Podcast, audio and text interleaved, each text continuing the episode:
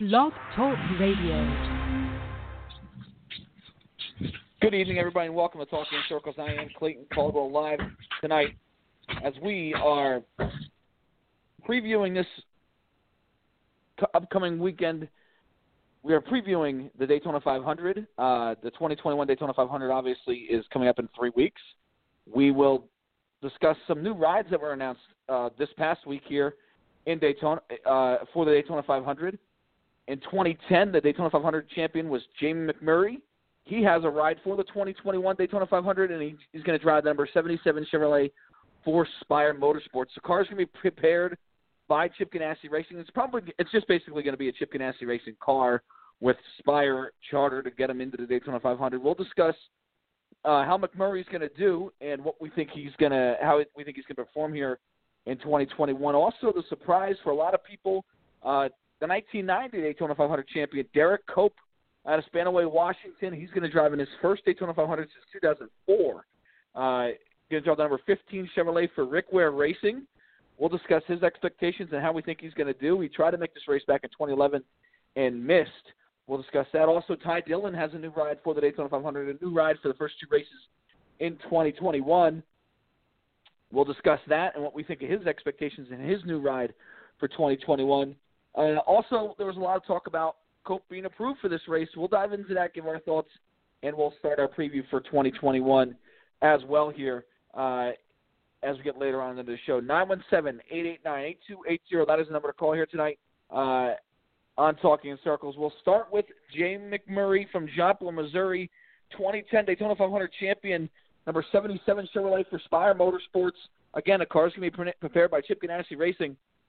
Philip, this was one – I didn't see coming. I don't know if a lot of people did. Um, you know, he's a Fox broadcaster. He's in a Fox booth. We see him, uh, you know, during the pre-race a lot. But this was kind of one that I think a lot of people were surprised about because I think they looked at it and said he's retired and uh, coming off on a one-race deal here for for the '77 car. What were your thoughts this morning when you read that Jamie McMurray was going to run uh, the Daytona 500?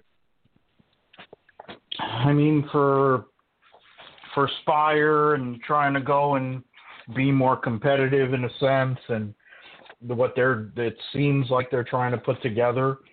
It's not a bad hire because McMurray uh even if he's been out of the car for a year or two he's a capable hand uh, at these uh, super speedway races. You can also add that because they've become demo derbies McMurray generally is um, someone who's able to either avoid or not put himself all the time. It's happened that he has, but all put himself in positions to to basically last. And for a team like Spire, who basically puts all their their efforts or has um, put their efforts really in the super speedway program, and that's about it. Uh, I mean, I guess there could be other drivers that are probably be out there that may have want have been uh, worthwhile, but hey, whatever. I mean, he has a license; he can go and be approved. He's a former 500 champion. Uh, he hasn't been out of car that long. You know, it is what it is. It's Spire. There's all these, all these like uh, cellar dweller teams, uh, as we're going to talk uh, about you know, to get a former 500 champion that that probably can keep the, his nose clean and get it to the end there, 500 miles. You never know what can happen. Oh, no question. And and McMurray's a good shooter. There, you know, when he was in his prime and running in the Cup Series full time, uh, we all remember him. He was a very very good plate racer, and uh, you know that shouldn't change. I mean, obviously the restrictor plates are off the uh, off the cars here in 2021 with the, with the rule package that we have at super speedways now, and uh, it shouldn't change at all. So the the way you race these tracks and the way you approach these racetracks are the same um, than what than you know how you did 10, 15 years ago. Uh, a lot of people think you know there's too much wrecking, and, and that's certainly true. But it's the Daytona 500, and you look at Jim McMurray, Spencer Cowan uh, joining us. You know, what do you think when you read that? I mean, here's a guy who, veteran, no question, but he was kind of out of our minds for a little while, out of kind of out of sight, out of mind. You know, he ran his last race in 2019, the 2019 Daytona 500, sort of doing the same thing for Spire um, in a Chip Ganassi car for the Daytona 500. It was just sort of a, a little bit of a sh- shock thinking that his career was sort of over, that he's going to come back and try and make one last run at this Daytona 500. What were your thoughts, Spencer, when you read that this morning? Yeah, I mean, it wasn't who I thought it would be. You know, there were some guys that, um, you know, that are in that RCR colleague bunch. Um, you know, Haley could have ran it. You know, Haley's ran for Spire at Talladega. He has a win with the 77 bunch at Daytona um, in 2019. Um, so yeah, but once McMur- McMurray's name was announced, I was like, okay, I can kind of see it. You know, he's ran um, a Ganassi car prepared by, or a Spire car prepared by Ganassi when he was with the 40. And remember, he ran the Clash and the Daytona 500, and um, even with the sponsor of Advent Health, Advent Health, Advent Health was on his car in the Clash, and then he had uh, McDonald's for the 500. So, um, no, he's no stranger to the Advent Health um, drivers lineup. Um, so, and he's and like Philip said, you know, he he's he's won the Daytona 500 before in 2010 with Ganassi. Um, so I mean, he he's he's a solid enough restrictor plate uh, driver, um, and it's not a bad hire. You know, just like what Philip said. Um, you know, if you want to get a guy that just wants to do a one, run one off race, I don't think you could find anybody else better than Jamie McMurray besides Jimmy Johnson, but he he don't want to come back. So um, McMurray's a good pick, and you know he's you know like he's still got his license, and like I said, he knows how to run the plate tracks, and um, so I mean, like Philip said, you know with Spire, um, with their whole deal of you know wanting to come into the sport and build the price of a, of a charter, and turn around and sell it and make a profit, they're kind of showing interest that they want to be here to run.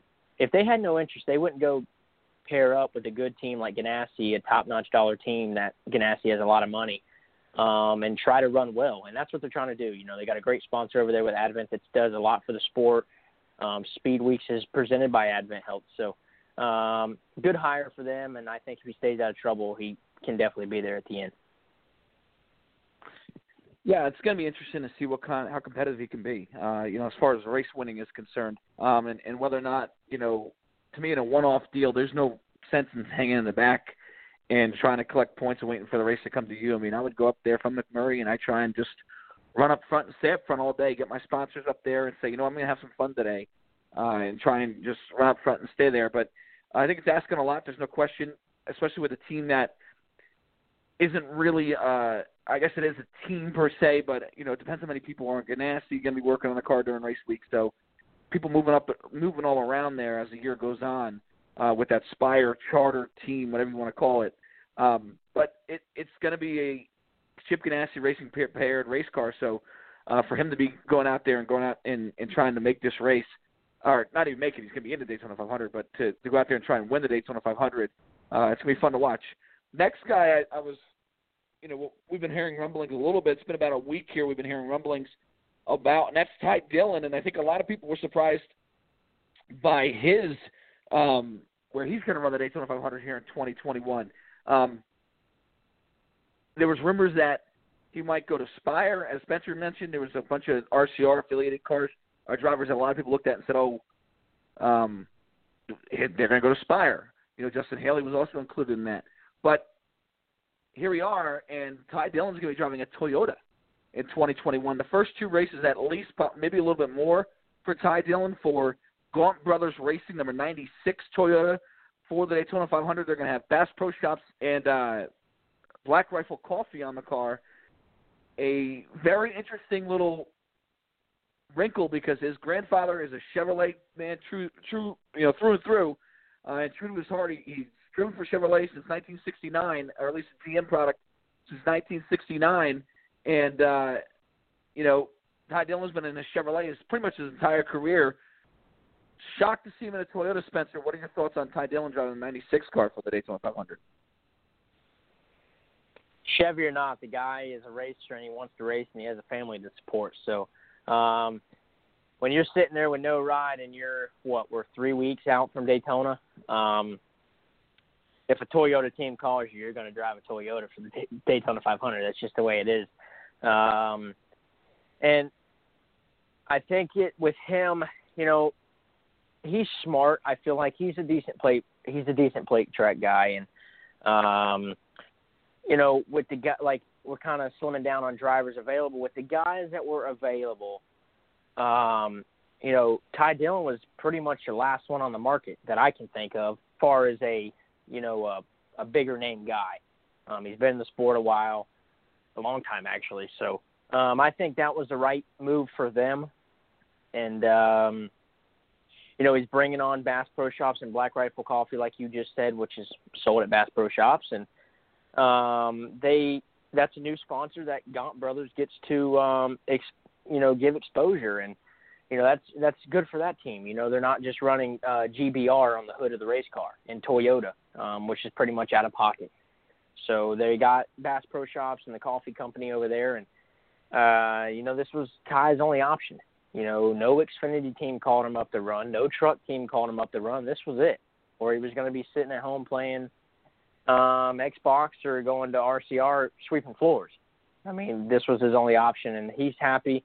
Um, he says he's excited, and you know he loves plate tracks, and he's decent at it. So, on as far as making the race, I'm not quite sure. Um, you know, I think there's cars that there's about four or five cars that I believe are better than that.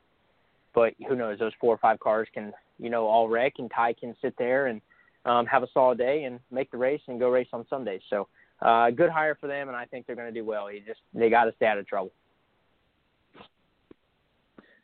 Yeah, it's uh, it was certainly a surprise just again because you, you think of the Dillon boys, you think of Richard Phillips Racing, you think of Toyota or Chevrolet, excuse me, and for Ty to be in a Toyota, uh, kind of a surprise. And, and you brought up a good point about Ty Dillon that I didn't mention.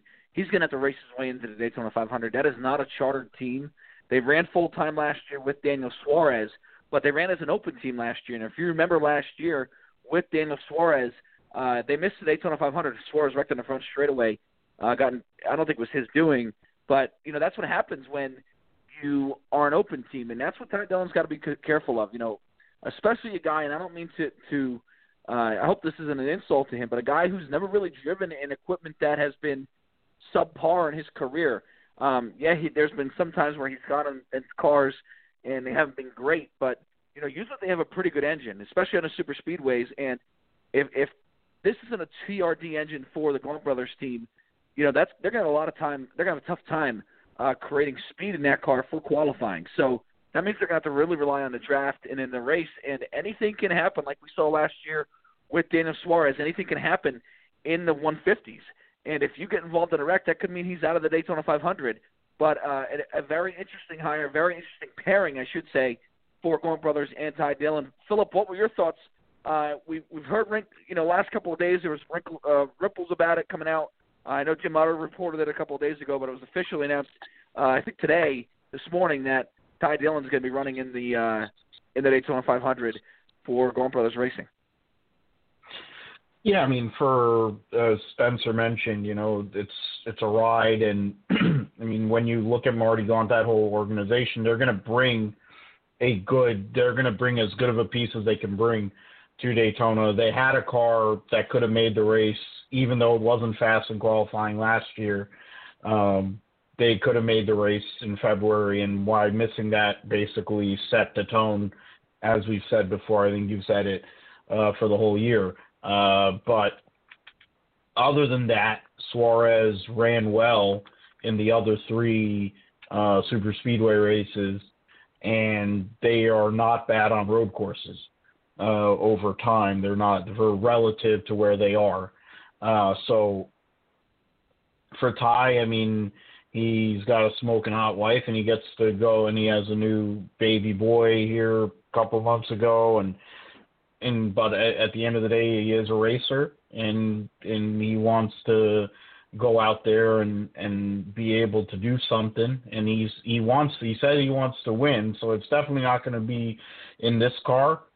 Uh but you know he can be competitive you run a you run a competitive, like at least in the ballpark qualifying speed.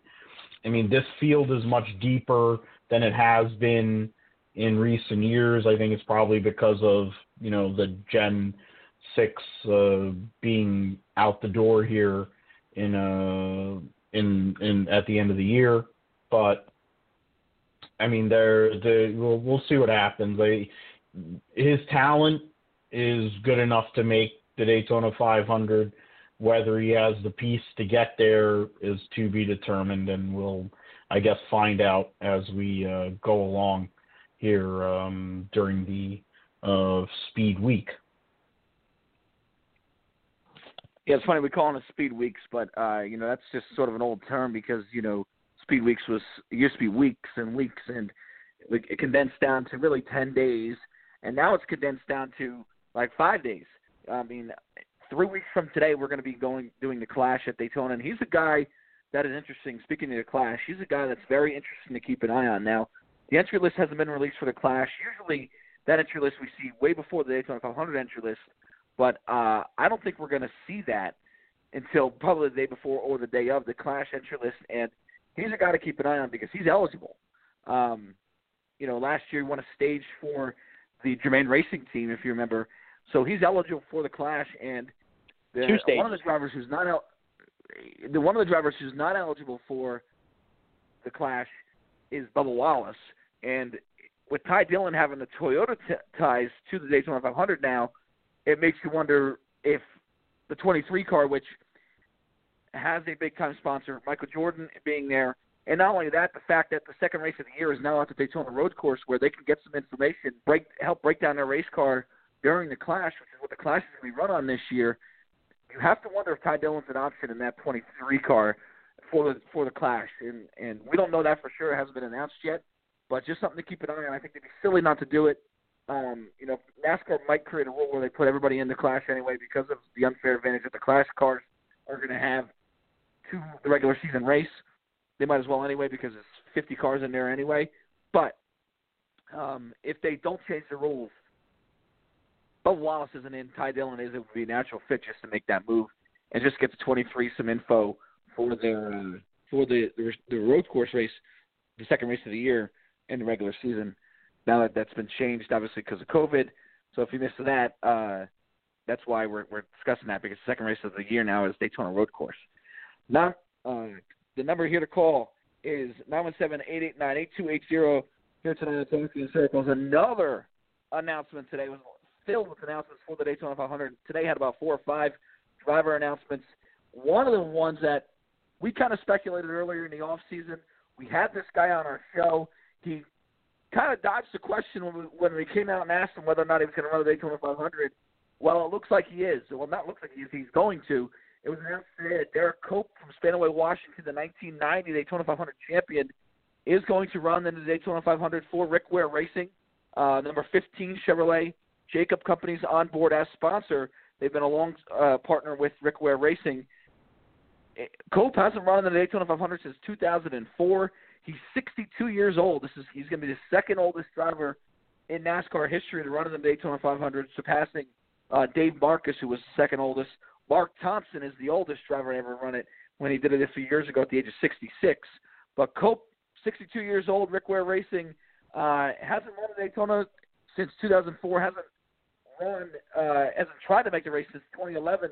So obviously, we kind of had a, some inklings. There were some rumors out there about a former Daytona 500 champion running for Rick Ware Racing a few months ago, but they kind of died down.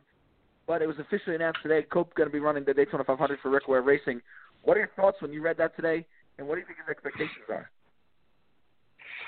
Well, I mean, he no sold us. That's the first thought thought I had. I'm like, when I heard that, I'm like, oh, so you just decided to no sell us on our show, which would have been the breaking news thing, and we could have promoted that. So that kind of pissed me off. Um, other than that, I mean, whatever. I, I mean, to be to be completely frank, I mean, does it really matter what Derek Derrike Cope's highlight in the last decade was when his car exploded in in in the inner loop uh, in in the Xfinity series a few years ago. I mean, other than that, his hairline, um, and the fact that he employs one of the worst drivers ever lived um, in the double zero. I mean, what's the point? I mean, it's a perfect combination. You have you have Rick Ware, who's who's just just the icon of of mediocrity, and you have Derrike Cope, who who since 1990 has somehow or another, other than MW55. I mean, if you want to beat a, the, you want to talk about beating a horse to death. This this thing should have been done a long time ago, but man, you know, like, come on, like, isn't there an Xfinity guy? Isn't there somebody that's desperate? I mean, that's the point. Like, isn't there somebody that desperate that's an Xfinity guy or or Truck Series person? You know, I guess Johnny Sauter is probably going to be one of those other pieces of crap that may show up, but um, you know, somebody who just has no no shame. You know, like couldn't somebody else do it? Like Derrike Cope, like really? I mean, it's it's whatever. I I, I mean, he's going to be in the back. He's probably going to run a really slow lap in qualifying, and then he's going to go around driving around in the back with Quin Houff because they both are the same level of talent at this point. Um, you know, you're telling me it's 1995, Derrike Cope. Okay, fine. It's 2021. Uh, I, I mean, it, it, it kind of scares me that this is where we're going. Uh, you know, next thing you know, we're going to call Brett Bodine out of retirement from the pace. He stopped driving the pace car. Let's go and put Geoffrey Bodine or Brett Bodine in a car next. Let's go and pull, you know, Kyle Petty out of retirement. Let's put him in a car, whatever. Let's just start going and pulling guys from the 90s and, and start putting them in cars. I mean, Mike and Kenny Wallace, if they haven't canceled themselves on social media with their stupidity, why don't you just put one of them idiots in the car? Why not? That that, that seems like where Rick Ware Racing is going at this point. Let's just go and have. Why don't you just put Kenny Wallace in the car? Uh, that that it, at least he could go and be a nudnik on on the track, and then somebody could hook him and put him into Lake Lloyd. At least that would be entertaining instead of a stage break. Um, when I thought when I saw this move today, when I saw this announcement, it was an interesting one because there's a lot to take in, and one of the things that you think about, and a lot of people talked about on social media, was Cope being approved. I think it was uh, there's a writer who tweeted about it saying he shouldn't be locked into the Daytona 500 at 62 years old, et cetera, et cetera. Um, and we're going to dive into that a little bit later. I want to kind of dive into that a little bit later as far as the approval of NASCAR because there was something else that was ha- that happened this week. Uh, it was announced today actually in the Xfinity series that caught my eye about approvals and stuff like that. So we'll just we'll I'll discuss that little, a little bit, but um, certainly a, a hire where you don't see Cope. You know, Cope hasn't run this race in 17 years. Uh, there's that's fact, uh, and he hasn't attempted it in over 10 years. So it's been a a thing where you look at it and you say, can this guy at this age compete still. Uh, it's a Starcom racing car, which in itself is a little bit of a problem. And and so think about it this way. And I'm not trying to to hurt you know hit the teams at all with this. This is more of a charter problem.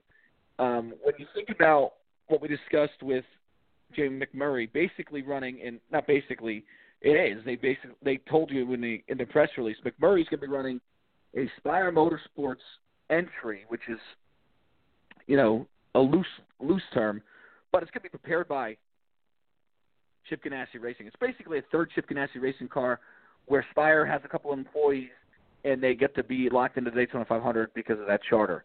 Uh, same thing with you know this Derrike Cope entry with Spire basically fielding this car, uh, excuse me, with with uh, Starcom basically fielding fielding this race, and Rick Ware loaning out basically a charter. Now, a lot of people don't have problems with that, but that's really not what this should be intended for. Um, where a team can go out and just create a team and then say they're locked in no matter what, and you have guys like the '96 team, which ran a full schedule last year, and they still have to race their way into the Daytona 500. Uh, you know, 37 as well. They have an they're an open team, and basically the only reason why they can't get their hands on a charter is because Rick Ware doesn't want to sell a charter. It it sort of defeats the purpose of what the charter is for, which is to protect full time teams and keep the, the most competitive teams out there competitive. And uh, you know, I'm not sure right now with those two moves that that's what's going on. So that's a bit of a problem. But Spencer, what are your thoughts on on the Derrike Cope entry? I mean, Cope won this Daytona 500 in 1990. I was a year old when he won the Daytona 500. Uh, you were way, way far away from being born, uh, and, and Philip was just a young guy too. So, you know, it's been a long time. He hasn't run in it since 2004. I mean, we didn't even know each other in 2004, Spencer. That's how long it's been since he's run the Daytona 500. What are your thoughts on on uh, the 15 car being piloted by Derrike Cope for Daytona? Yeah, I've known you guys quite a while, but uh, um, I don't know. The way I look at it, it's Rick Ware Racing, anyways. They don't have a shot, and uh, they're just trying to. It's a it's a seat filler. I mean, they're they're not competitive. They run in the back it's just, I mean, they like Philip said, they could have got an Xfinity guy in there that would have loved to go um, race that car. Um, a good option for that seat could have been um, they could have got uh, I don't know they could have got Ryan Sieg or somebody in there. Uh, anybody, you know, a guy that would have loved to go run in the Daytona 500, regardless whether it was a, a competitive car or not. So I mean, I don't, I don't know. I mean, like I said, it's a seat filler. It's Rick Ware. Uh, you know, they're just, you know, they're they're spot fillers, um, field fillers, whatever you want to call them, that have charters. And Rick Ware has a lot of money and he can afford charters, and um, he's able to lock himself in every week. And they show up to a racetrack knowing that they're just going to run in the back of the pack, and you know, Jacobs companies or whatever that company is sticks with them, so they got sponsorship on there and you know they could have got anybody. I mean, they put Cole Custer. Cole Custer ran for them. A lot of people don't know uh, when he got his rookie starts. He ran the 51 Haas Automations car. You know, they could have got a guy that you know would have loved to go Cup racing, but they picked Derrike Cope, and I guess Derrike Cope's going to push that double zero Quin Houff car to the lead because he's competition. He works for Starcom, and here he is racing against him. So uh, I don't know Just congrats to Derrike Cope. I guess he's going racing on Sunday for the Daytona 500.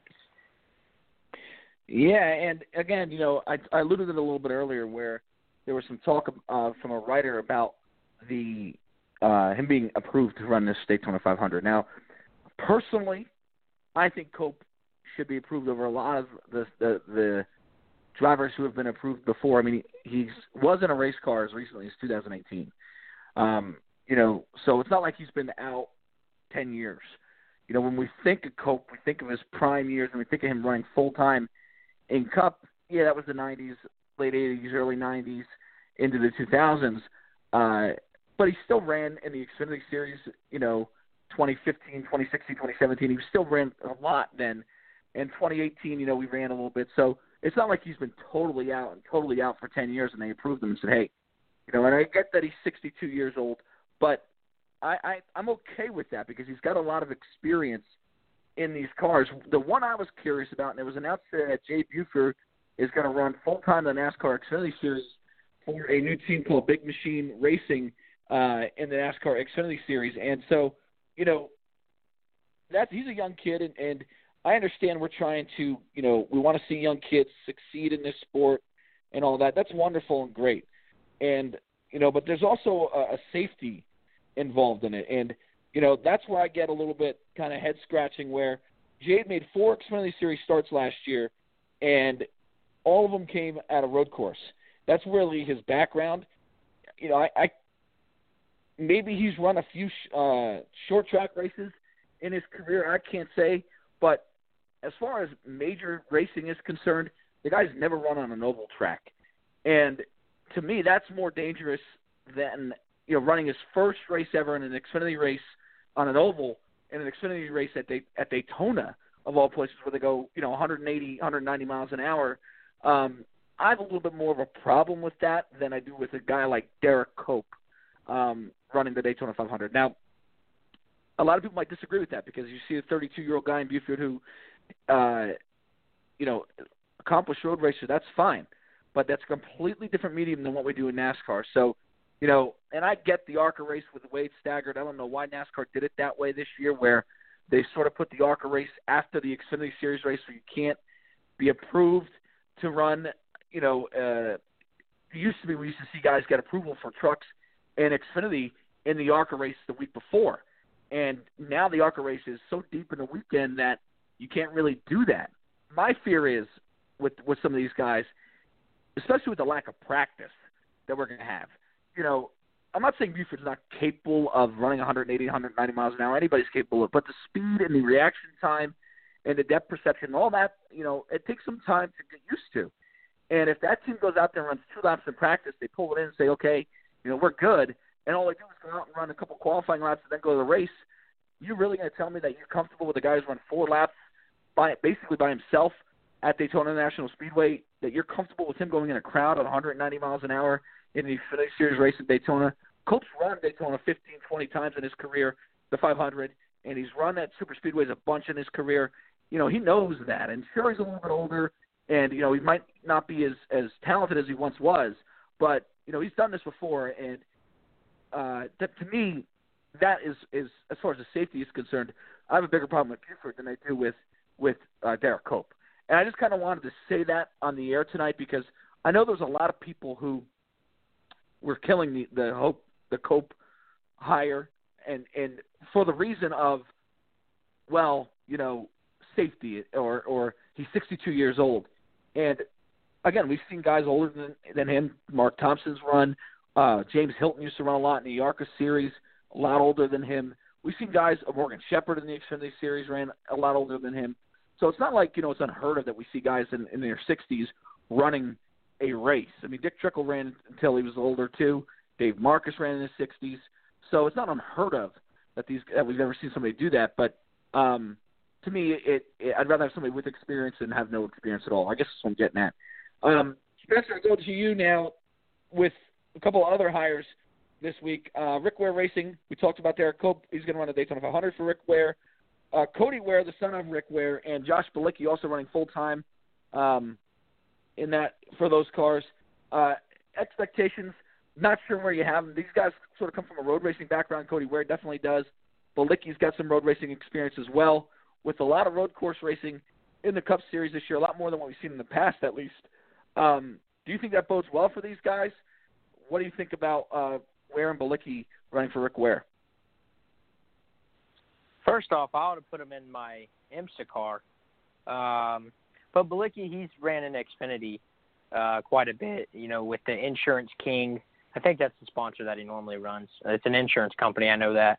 Um, so I don't know if they're going yep. onto the car and he's brought a little bit of money with them. Um, I haven't seen the sponsor that he's going to have on the race car. So normally when he's in the car, that's the sponsor. So um, I mean, like you said, they are road course guys. I don't know much about either one of them. I do know that Cody is son of Rick, like you just said, and Cody has ran in the Cup Series too. I mean, he's wrecked, but he's ran in it. Um, so I, I don't know. I, I think I would have put him in my IMSA car, you know, over their over the Cup stuff. But I mean, he's the son of you know he's the son of the the car owner. So I mean, this the dad's obviously going to put the son in there. So if they can't find a driver, you know, there wasn't a lot of drivers that was on the market, you know, kind of like I mentioned, uh, you know, besides Ty Dillon. Everybody else was pretty much locked up for this year. So you were running out of options on who to put in the race car. But Bilicki, like I said, he's ran Xfinity. Um, it's not like he's just getting into a cup car and, you know, never's done it. You know, he's he's pretty much ran in anything. So in the NASCAR, you know, trucks, Xfinity.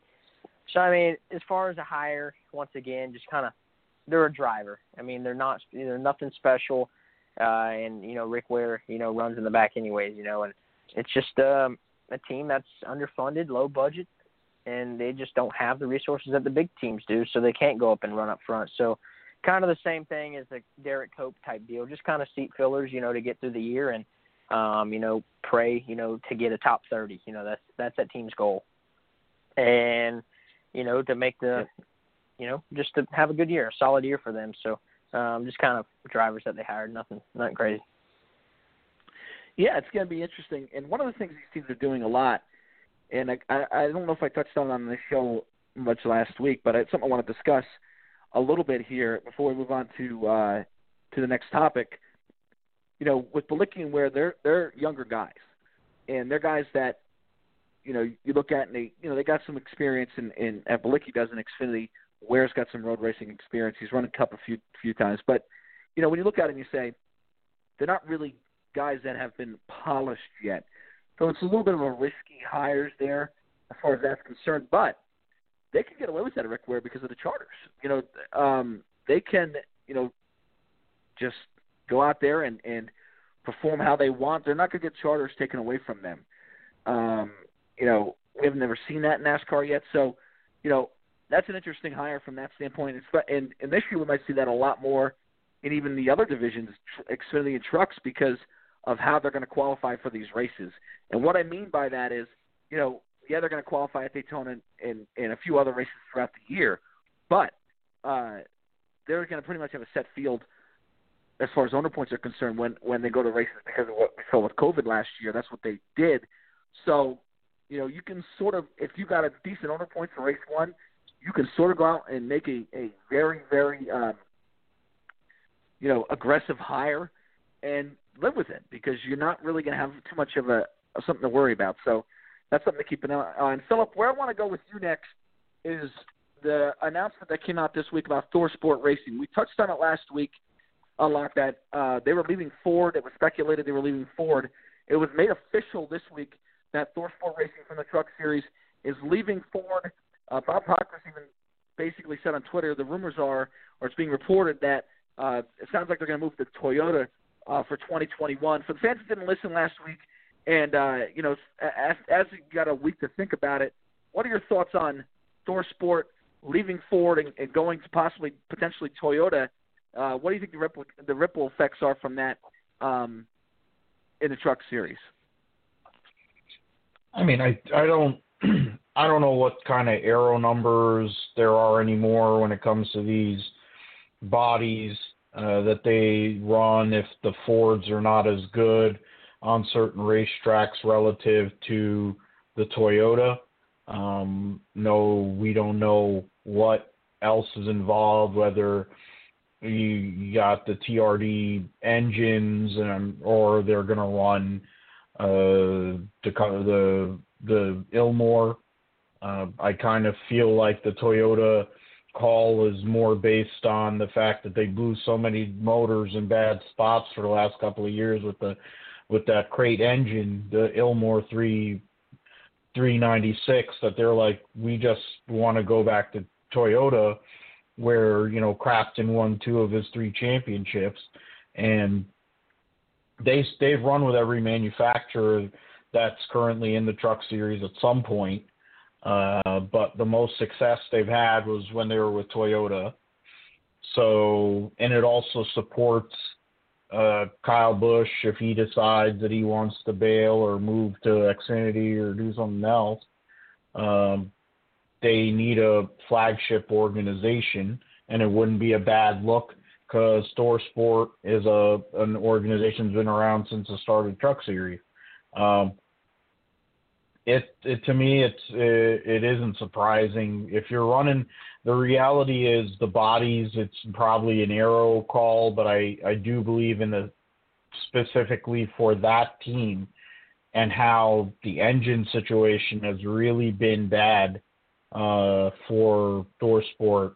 They feel like going to Toyota might involve or allow them to uh, have at least a different engine uh, option, and I think that also uh, provides other opportunities.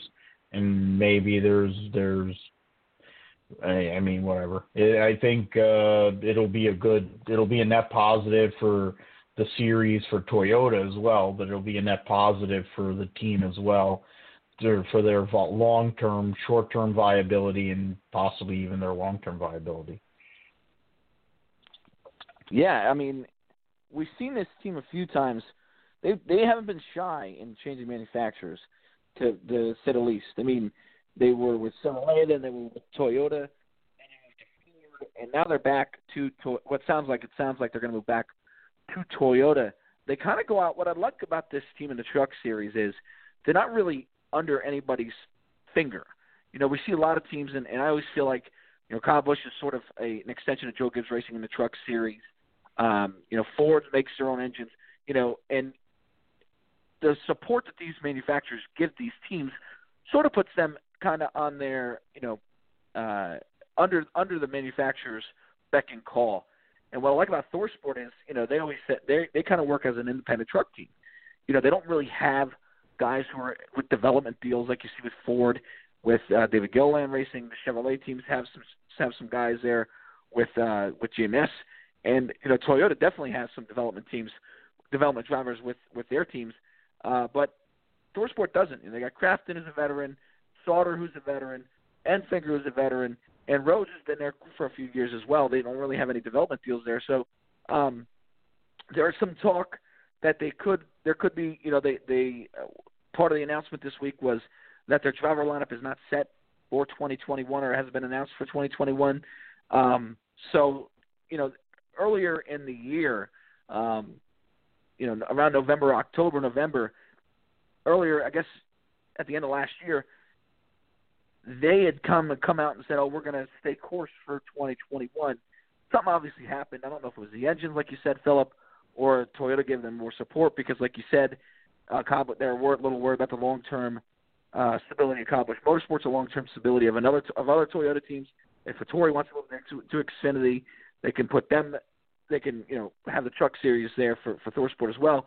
You know, uh, unless we get some kind of explanation from ThorSport, you know, it's sort of up to, to speculation as far as that is concerned. But uh, it is a very, very interesting move, you know, and, and especially if there's going to be some some changes there as far as the drivers are concerned, because they have, you know, they sort of hire their own drivers, and and again, I mentioned they don't have any of the development deals, not yet. There's talk there might be some, but we'll see. We'll see how it goes here uh, as the the season rolls on. We're going to find out soon. I mean, that's why there's a lot of news that's been leaking out here this whole this last week we're like I said, we're three weeks away from the Clash. Trucks blew up for Daytona in about 24, 20, 25 days. So you know this news is going to come out here kind of fast. Um, so it's it's something to keep an eye on for sure. Something I want to do with you guys tonight. A lot of fun. Uh, I think you know we we sort of did our our you know recap of 2020 with some some awards, I guess you can say, and you know let's start our preview for 2021 with a couple of questions I want to ask you guys and get your opinion on it. I'm going to start with Spencer, then we're going to go to Philip. Uh, there's a lot of options for this question, Spencer. So, uh, curious as, as to what you think, who you think is going to going to be there. So, um, which driver do you think in 2021 in the Cup Series is going to get their first win? Uh, you got plenty of options, and I'll, I'll run through a couple of guys, a couple of names for you. Then there's a couple of long shots. Bubba Wallace obviously is one that comes to mind. Still hasn't won a Cup race. Is you know was with Richard Petty last year. This year he's with um, 23XI Racing, which has got an association with Joe Gibbs Racing. Chase Briscoe, who's a rookie, can be running his first Cup races uh, in 2021 at at Stewart-Haas Racing. That's going to be a, a, a fascinating team to watch. Uh, Christopher Bell moves to the 20 car Joe Gibbs Racing. He has yet to win a race. Tyler Reddick in his second year at Richard Childress Racing. He's yet to win a race. And then you got Matt DiBenedetto, who's going to be in his second year at the Wood Brothers. He's yet to win a race. A couple other long shots, and they're long shots for sure. LaJoie, or LaJoie's the guy who's going to run full time. Michael McDowell, Anthony Alfredo, the Front Row Motorsports guys. And then you have Ryan Preece, who runs for um, JTG Daugherty, and he's going to be an open team. Probably going to run a full year, but if they wanted to miss a race or two, they could do that because they're not really tied into a charter. But uh, let's let's talk about the 2021. Who do you think is going to get their first win, Spencer? Starting with you, who do you think is going to be the, the driver to get their first win in 2021? And uh, Spencer, I think for whatever reason we're having technical difficulties there. You got me. Um, yeah, we got you. Who do you think is going to win their first race in 2021? Well, like I, like I said, you guys can hear me. Um, there's two or three guys that really could win this year, but I think the one that makes the most sense is probably Christopher Bell. Uh, I mean, he's he's just so damn talented. He's he's he's just he's got a lot of talent. He, he's like Larson. He really is. You know, when it comes to dirt and cup, the guy can drive a race car, and um, his you know I mean he he did okay in the '95 and you know dominated the Xfinity Series when he was there. Uh, so I, I think Christopher Bell makes the most sense um, to possibly win before everybody else. That's certainly not a bad guess, and and I'd say I, I said this earlier, uh, you know, on the shows from from last year. One of the things that I really really like for this 20 team in 2021 is their crew chief. Uh, I I wasn't a fan of that move from Joe Gibbs Racing. Now Joe Gibbs obviously I could, I've been wrong in the past. There's no question about that. I, I questioned Penske doing it last year, and it looks like it worked out great for Team Penske especially in the middle of the year when they really started to get their feet under them. Everybody seems to sort of perform a little bit better with their crew chief change. But I like Adam Stevens a lot. I think he's a great crew chief. I think Kyle Busch, um, yeah, I know he had a tough year last year, but you know Kyle was was in Cup at least at his best when Adam Stevens was on his pit box, and they've sort of had a, a, a carousel of, of, of crew chiefs over there at that 20 car the last few years. Kenseth did very very well in it. Jones didn't do so well in it. Um, Bell is in a what third or fourth year now in Cup, and I think Adam Stevens is the right guy. So I, I like that pick a lot. Just not only because Bell's talented, you're absolutely right. We saw him in the Chili Bowl last week. Uh, the other night, he was great until he flipped. But um, he's got he's got Adam Stevens there, and that's going to be a huge, huge get for that for that team and that organization. Uh, you know that that 20 team, and and no, that combination I think is going to be huge for them in 2021. How about you, Philip? Who do you think of, of the guys I mentioned, uh, or, or anybody you want to pick, really? Who do you think is going to be the guy to get their first win in 2021? Yeah, I mean Spencer, I think has it with with Chris Bell, and you're you mentioned Clayton with with getting Adam Stevens. Um, to me, it's it's the perfect combination of the hard charger who has all the talent and potential as a Toyota guy through and through, and you have the best crew chief in Joe Gibbs Racing, you know, period. I, I, I mean, granted, you know, the 11 team and uh, their situation ever since uh, uh, they they got Gabehart and Hamlin have put together a lot of uh, good, done a lot of good things, but that's the one I would say, but I'll I'll go different, and I'm not going to go Mark. I'm not going to be a Mark, and say um, my my driver. I'm going to go with Tyler Reddick um, because I look at Day, I, I look at Daytona. You know of how much of a wild card it is, and he was in a position in the cutoff race to uh, win that race and I think put Kyle Busch in the wall or something. Like Tyler Reddick's the kind of guy that can, and with Randall Burnett, they're a great combination. It kind of is why I wanted, um, you know, Chase Briscoe to bring his crew chief up to the Cup Series because they had such a great, uh, you know, uh, uh, combination there, and they worked so well together.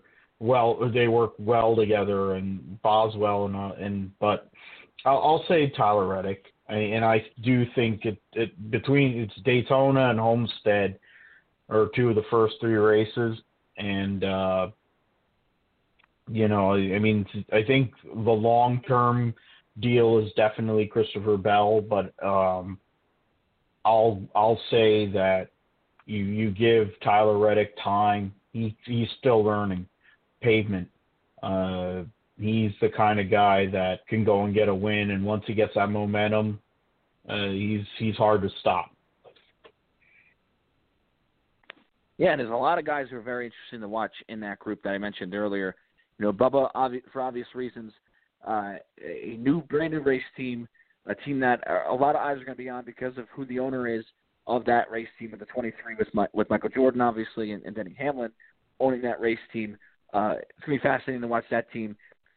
Uh, a crew chief, a guy who worked uh, the crew chief last year, uh, Mike Wheeler, who was the uh, competition director over at uh, Leavine Family, He's on the pit box for Bubba. Going to be interesting to keep an eye on. You mentioned Briscoe. Uh, I think he's a great wheelman. Uh, rookies, I always feel like rookies are at a, a little bit of a disadvantage when it comes to the uh, Cup Series, especially now because we don't have pra- a lot of practice. And what we do in Cup is so different than what they do in Xfinity right now with the 550 rule package and all that kind of stuff. It might take Briscoe some time to get his feet under him and get used to this this package to run in Cup. So he's gonna be fascinating to watch too. But he's got a ton of talent, and you know I could he could totally just say, hey, you know what, watch watch me go out there and and win a bunch of races. We talked about Bell, Reddick. You discussed brilliantly, Philip. Um, a great a great driver who was good and and uh, you know where, where really the question for him is where's RCR going to be? We saw RCR at times last year be really really strong, but we see him at times over the last couple of years where they've kind of haven't been as strong. And then there's Matt DiBenedetto, who we really haven't discussed at all. Uh, second year with the Wood Brothers, could he go out there and uh, win a race in his second year with Greg Erwin and getting and being with that race team? He's in a lame, lame duck season. We know Cindric's going to go to that car in 2022, so fascinating to keep an eye on there as well. Uh, this is sort of a, sort of along the lines of the same question, but different group of drivers here. And um, again, there's about four or five guys you can put in this group, and I'm just curious who you guys are going to go with. Uh, I'll give you a quick overview, and then I'll let you guys pick the driver. What driver in a new ride in 2021 will have the best season? And here's a couple of, of options. Kyle Larson driving the five for Rich for Rick Hendrick. Uh, Cliff Daniels is the crew chief there. That was really what the 48 car was. Last year, Larson's going to be taking over Jimmie Johnson's seat. Now Ally Financial doesn't doesn't go there. Ally is going to go to uh, stay where they are at the 48, and really the 88 team got picked up and moved to the 48, and the 48 team got moved up and picked to the five. Um, so I don't consider Bowman in the new ride, but Larson is. So that's one option. We mentioned Bell earlier. He's in a new ride for 2021. Uh, Bubba Wallace also was in that last group we discussed in a new ride. Another guy in a new ride that we haven't really discussed a lot uh, is Ross Chastain, who's going to be driving a 42 car for for uh, Chip Ganassi Racing full time in 2021. Kind of been under the radar here this off season as far as a lot of the chatter's gone, but he's a very talented race car driver. That's a car that struggled last year with Matt Kenseth, but the few years prior with Kyle Larson in it has been very, very good. So he could be somebody to keep an eye on as well. And then you have Erik Jones, who uh, I mentioned earlier is going to be driving a 43 car for uh, Richard Petty Motorsports. Solo Corporation, Chevrolet. Same same issues with that team that we saw, you know, in years prior, where um, not maybe not a ton of funding there in that 43 car. So uh, Jones is a very talented driver going to be going there. But Philip, I'll start with you since I started with Spencer last time. What driver in a new ride in 2021 will have the best season? Larson, Bell, Bubba, Chastain, or Erik Jones? What do you got? I'm going to jump in front of Spencer and I'm going to say Christopher Bell uh, because of what we talked about uh, in re- in regards to his talent and potential uh, as a driver and him learning he's he's another guy, a dirt guy, for first and foremost. And when he was on in an Xfinity car, he was automatic. He looked like Kyle Busch in an Xfinity car for those two years that he was there. Uh, you put one of the best crew chiefs in the Cup Series with a kid, uh, with a young talent like him.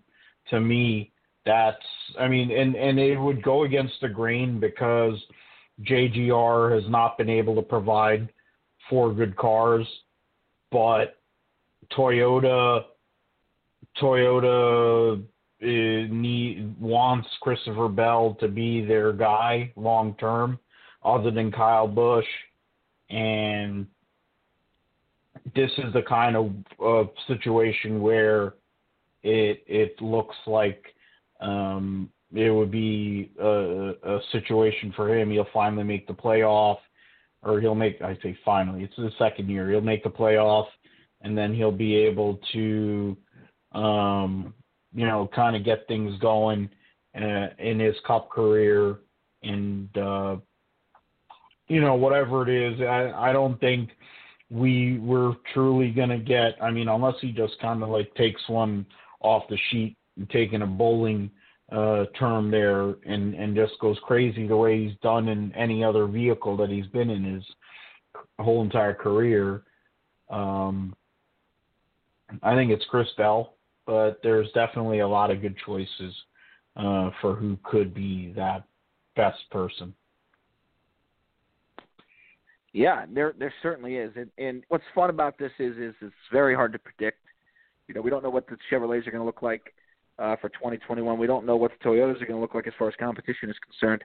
Um, you know, whether or not one manufacturer is going to have a, a you know an advantage over another, or you know where we see trends through the whole year. Um, so it's very tough to predict. You don't, you know, as far as Bubba's concerned, somebody like that, a brand new team, it might take them a little while, might not. Who knows? Uh, same thing with with Jones. Could we see the 43 improve a lot? We'll see. You know, but there's a lot of that's why it's so interesting. There's just a lot of different guys um, that are, you know, a lot of different things that can happen that can change the course of the season. Uh, Spencer, how about you? Uh, what driver on a new ride in 2021 will have the best season in your eyes? You got Larson, you got Christopher Bell, Bubba Wallace, Ross Chastain, Erik Jones, a few others. Uh, Suarez, you know, he's in a new ride, but you know, that team's a new team. We're not really sure where they are. LaJoie, obviously, same deal with him, new ride, but again, a newer team that I think a lot of people expect to be more of a long-term investment for those guys than than a short-term. So we're just going to go with the bigger guys right now. Who do you think will have a better year in 2021 of those guys we mentioned? Uh, probably Kyle Larson, and I tell you why he he can have a serious year this year. Um, look what he was able to do at tracks like um, Atlanta. You know, he had a hell of a run in Atlanta. Uh, this I want to say two years ago. Think what he does at Homestead. Think what he does at Bristol. Uh, those tracks are extremely good for him. Um, Michigan's good for him. Um, you know, it would Fontana's good, but we're not going there this year. Think of those tracks how good he ran in Ganassi 42 equipment. And now he's at Hendrick, which is a team that is way better than Ganassi has been and you know, probably since 2017 when Larson won four races. You know, so we could very well see him. Oh, and not to mention, one of the Bristol races is on dirt. I mean, the guy won 50 something dirt races and just won the Chili Bowl uh, last week. So, I mean, he could have a serious year. He could come out this year with four or five wins. There's not a doubt in my mind. Um, just because how well he runs at those racetracks, and he's with a way better team. So um, he could definitely win both Bristols, um, the Homestead Miami race, and you know he could he could have a multiple win year for sure. Yeah, for Larson, you know, again he's one of those guys that was out of the car for a pretty good part of the year last year. Um, will take him some time to get his feet under him as far as asphalt's concerned. There's no question the guy's got a ton of raw skill. There is no question about that. Uh, but I think when you look at his Cup career so far, people go, he gets a lot of hype for six Cup wins, and it's certainly true. But you know, we saw what that 42 team did last year without him, and you go, well, maybe he was, maybe Larson's really that good. So uh, he's gonna be a fascinating guy to watch this year in that five car. You know, Rick Hendrick is to go with that car, and I know there's a lot of people saying, well, there's a sponsor there with HendrickCars.com. That's out of Rick's pocket, you know, um, or close to it. So he wouldn't have done that and moved mountains to get him if he if he didn't believe in Kyle Larson's talent. So Rick, you know, handpicked Jeff Gordon a few uh, a bunch of years ago too, and that worked out really well for him as well. So uh, we'll see. You know, it's to be fascinating to keep an eye on, and, and Larson had other options too. You know, we know that uh, that Tony Stewart tried to get him for his team, but uh, it sounded like Ford kind of shot that one down. So uh, it's not like he's a guy who um, we know this this Philly's got for sure. But I want to thank everybody for listening to Talking in Circles tonight. Uh, we are three weeks away from these cars coming down to Daytona, so uh, we're getting closer and closer every day. If you like what you heard tonight, like us on Twitter, like us on Facebook. We, post stuff there uh, a lot, and we'll see you next time on Talking Circles. Good night, everybody.